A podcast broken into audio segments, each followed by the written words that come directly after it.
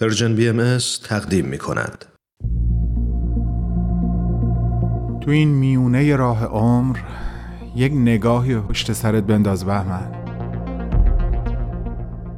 پشت سر. حرفای دلتو تو این نامه ها به اونها پر از یاد و خاطره ها و شادی ها دستیابی ها از آثارشون. خیلی از اون آدم ها دیگه تو این دنیا زندگی نمی کنن. تأثیری که روی تو یا بشینی براشون نامه میشه اما در عالم خیال نامه تو می‌تونی اونها رو براشون بفرستی نامه هایی بدون تمر.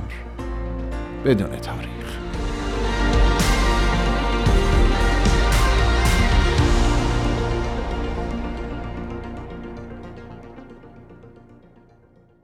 امو مهدی عزیز و پریادگار سلام. امیدوارم حالتون در عالم بالا خیلی خوب باشه و شادی روح شاعرانتون را از عالم پاک مدام به قلب ما در عالم خاک سرایت بدین. هنوز یک سال هم نشده که شما از این عالم رفتین و به قول خودم از پرنده به پرواز تبدیل شدین. اما جای شما برای من و قطعا بسیارانی چون من خالیه. من خیلی سال بعد از آشنایی با شما از طریق یکی از کتاب هاتون متوجه شدم که شما سراینده یکی از ترانه های معروف و ماندگار ایران هم هستین. ترانه ای که من هم مثل خیلی از ایرانیان دوستش میدارم و باهاش افکار و عواطفم رو غنیتر کردم. حس فوقلاده ای داشتم. وقتی فهمیدم سراینده ترانه گل یخ که کوروش یغمایی عزیز روش آهنگ ساخت و به زیبایی اجراش کرد شما هستین امو مهدی. قمیون دوتا چشمون قشنگت لونه کرده.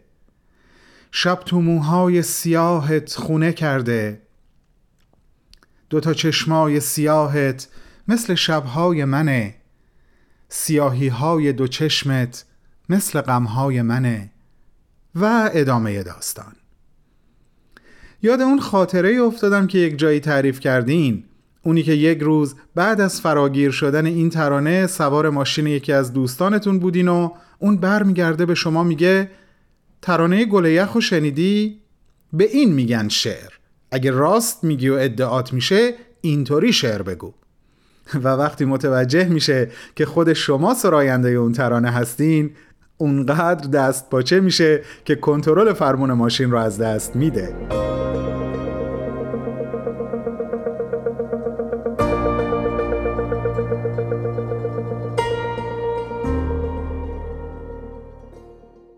و اما در ادامه نامه دلم می‌خواد به آغاز آشنایی خودم با شما اشاره کنم. من سالها قبل در نمایشگاه کتاب تهران کتاب یک هفته با شاملو رو که شما نویسندش هستین رو خریدم و خوندم و کیف کردم. چه کار خوبی کردین که اون یک هفته ای رو که در وین اتریش میزبان احمد شاملو آیدا و همچنین محمود دولت آبادی عزیز بودین رو ثبت و خاطراتتون رو با ما قسمت کردین. یه جایی از کتاب می نویسین صبح روز بعد از رسیدن مسافرها وقتی از بالای پله ها شاملو رو روی کاناپه اتاق نشیمن تماشا می کردم توی دلم از خودم پرسیدم منادی عشق در خانه من؟ می‌خوام براتون بگم سه سال بعد از نوشتن این خاطرات وقتی برای حدود یک ساعت در شهرک دهکده کرج مهمان احمد شاملو بودم بلا فاصله یاد شما و یاد این جمله کتابتون افتادم و توی دلم از خودم سوال کردم. من در خانه منادی عشق؟ حقیقتا یادش بخیر. انتخاب بخشی از کتاب برای من حقیقتا کار سختیه. به این خاطر که از قسمت به قسمت نوشته هاتون لذت بردم و چیز یاد گرفتم. اما به دلیل زمان کوتاهی که در اختیار دارم اون بخشی رو انتخاب می کنم که شب قبل از بازگشت میهمانان عزیزتون به ایران با آیدا صحبتتون گل انداخته بود یادتون هست وقتی ازش سوال کردین که آیا نامه هایی که شاملو به اون نوشته رو هنوز داره یا نه چه جوابی بهتون داد؟ حتما خاطرتون هست بذارین این چند جمله رو برای شنونده های عزیزمون عینا از روی کتابتون بخونم امو مهدی آن نامه ها رو داری؟ خودمانی مهدی جان سوال از این بیمزه تر نداشتی بکنی؟ آن نامه ها سرگذشت من است دلت نمی‌کشد آنها را جمع و جور کنی به شکل کتابی درش بیاری؟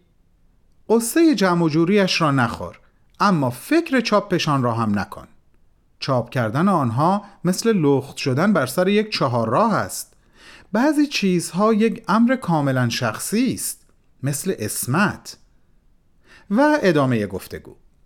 اون روز شما نتونستی آیدا رو برای چاپ اون نامه ها مجاب کنی امو اما آیدا بالاخره این از خودگذشتگی بزرگ رو به خرج داد و در نهایت دریادلی به چاپ اون نامه ها رضایت داد.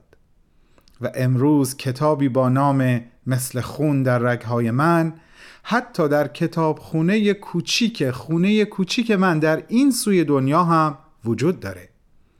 کتابی ارزشمند که دوستی ارزشمند به همراه مسافری ارزشمند از ایران برام سوقات فرستاد. نامه آینده در ارتباط با آیدا و این کتاب خواهد بود. فرصت گفتگو رو به انتهاست اما مهدی عزیز. بهترین ها رو در عالم بالا برات آرزو دارم و شفاعتی شاعرانه رو ازت تقاضا می‌کنم. به این امید که بتونم و بتونیم بیشتر با تو و آثار تو آشنا بشیم. با عشق و ارادتی جاودانه به پیشگاه عالی جناب مهدی اخوان لنگرودی شاعر ترانه سرا مترجم و داستان نویس ایران زمین.